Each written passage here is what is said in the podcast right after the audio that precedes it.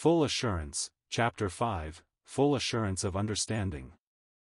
By H. A. Ironside. When writing to the Christians at Colosse, who had been saved largely through the ministry of Epaphras, that man of prayer and devotion, the Apostle Paul said, For I would that ye knew what great conflict I have for you, and for them at Laodicea, and for as many as have not seen my face in the flesh, that their hearts might be comforted, being knit together in love, and unto all riches of the full assurance of understanding, to the acknowledgement of the mystery of God and of the Father, and of Christ, in whom are hid all the treasures of wisdom and knowledge, Colossians 2 verses 1 to 3. The expression I desire to draw particular attention to is found in the second verse, the full assurance of understanding.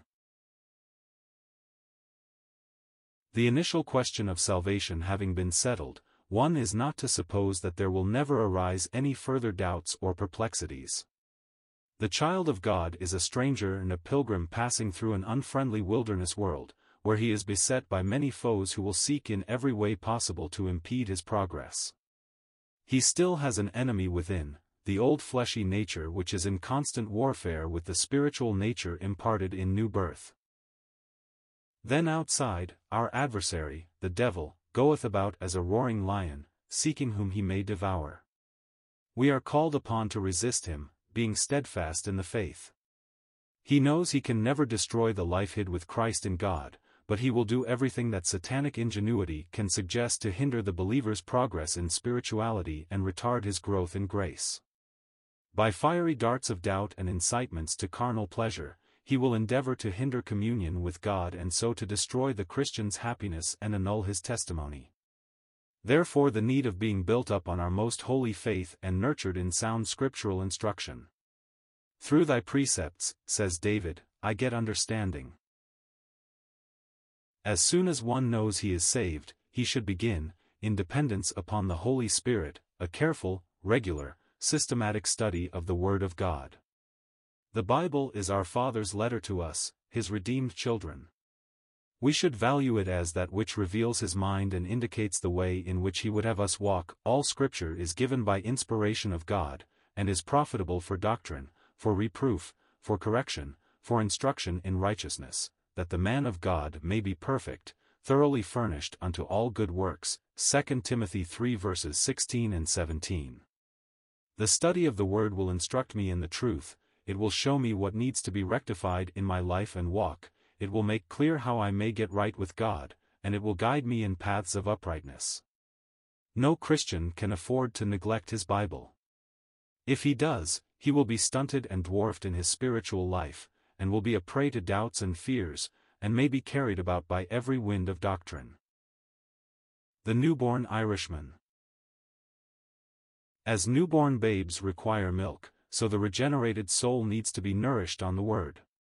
I wonder if you have heard the story of the Irishman who was converted through reading the New Testament. Rejoicing in his newfound treasure, he delighted to pore over its sacred pages whenever opportunity permitted. One day the parish priest called to see him and found him perusing the precious volume that had brought such blessing to his soul. Pat, he asked sternly, what book is that which you are reading? Sure, your reverence, was the reply, it's the New Testament. The New Testament. Why, Pat, that's not a book for an ignorant man like you to read. That is for the clergy who go to college and learn its real meaning and then give it to the people. But unlearned folks like you will get all kinds of wrong ideas from it. But, your reverence, said Pat, I've just been reading here, and it's the blessed Apostle Peter himself that says it, as newborn babes, desire the sincere milk of the word, that ye may grow thereby, and sure it's just a babe in Christ I am, and it's the milk of the word I'm after, and that's why I'm reading it fair myself. That's all right, Pat, in a way, but the Almighty has appointed his priests to be the milkmen, and when you want the milk of the word you should come to me and I will give it to you as you are able to bear it. Oh, sure, your reverence, you know I cape a cow, oh, my own out there in the shed, and when I was sick I hired a man to milk her fair me, and I soon found he was stealin' half the milk and fillin' the bucket up with wather. But when I got well I discharged him and took to milkin' me own cow, and now it's the rich cream I'm gettin' all the time. And, your riverence, when I depended on you fair the milk of the word, man it was the milkin' water stuff ye gave me, so now I'm milkin' me own cow in this case, too, and it's the rich cream o' the word on which my soul is feed in every day.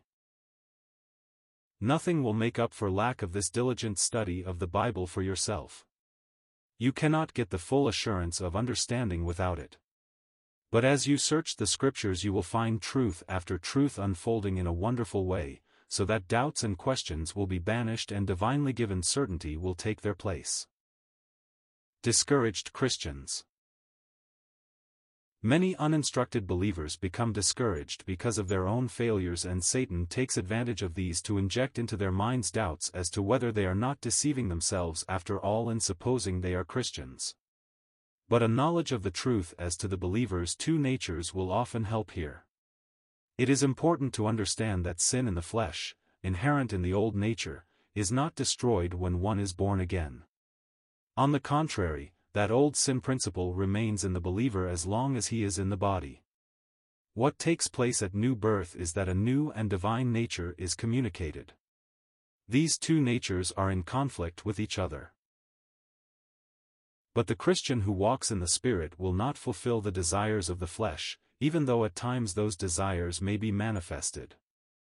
In order to so walk, one must take sides with God against this principle of evil which belongs to the old Adamic nature. God reckons it as executed at the cross of Christ, for the Lord Jesus died, not only for what we have done but for what we are by nature. Now faith accepts this as true, and the believer can exclaim, I am crucified with Christ, nevertheless I live, yet not I, but Christ liveth in me, and the life that I now live in the flesh, that is, in the body, I live by the faith of the Son of God who loved me, and gave himself for me. Galatians 2 verse 20. Carefully consider what is taught here, I, the responsible I, the old man, all that I was as a man in the flesh, including my entire sinful nature, I have been crucified with Christ. When was that? It was when Jesus died on Calvary's tree 1900 years ago. He was there for me. I was there in him. He was my representative, my substitute. He died the death I deserved to die. Therefore in God's eyes his death was my death. So I have died with him. Now I am called upon to make this real in my personal experience. I am to reckon myself as dead indeed unto sin, but alive unto God, Romans 6 verse 11. The old nature has no claim upon me.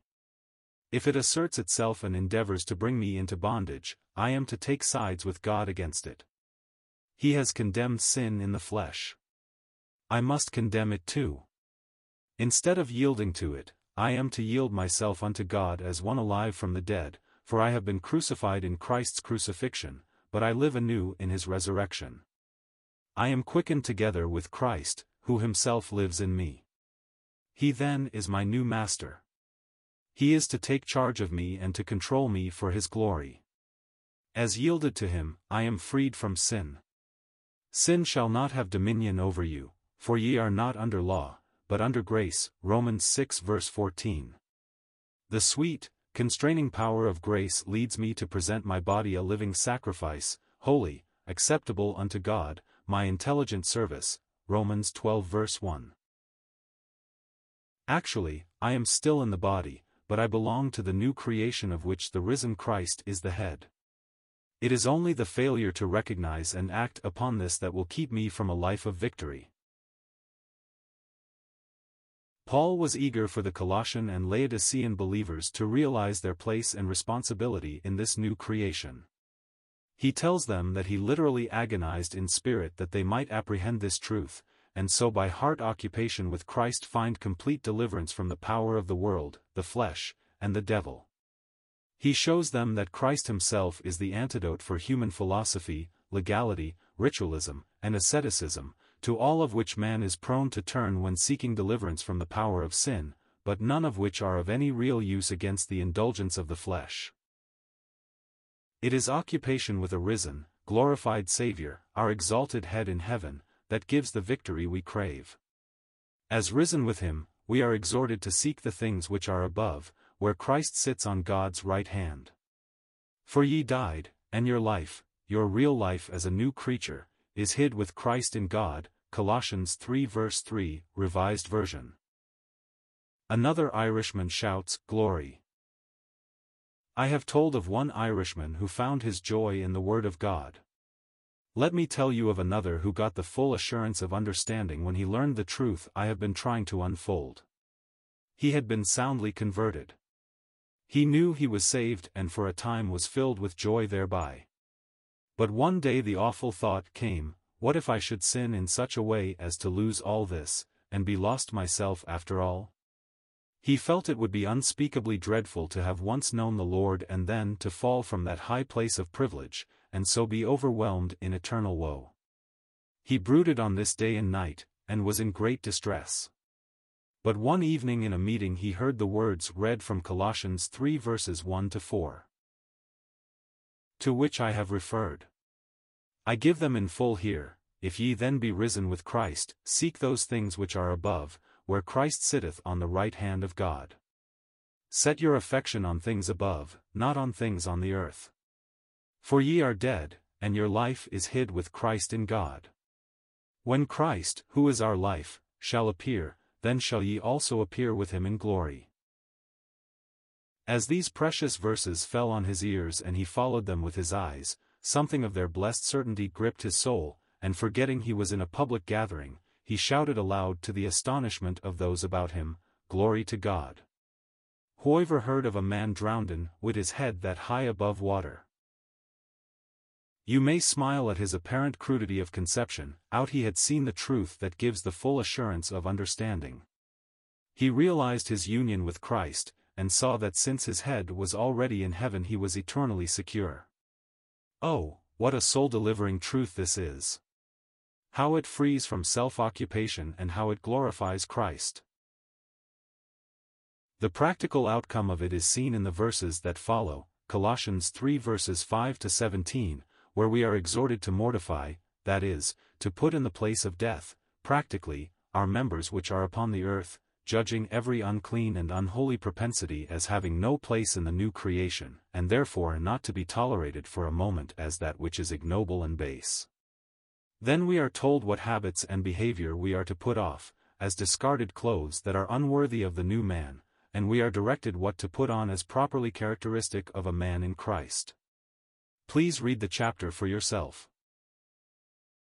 The Lord Jesus said, Ye shall know the truth, and the truth shall make you free.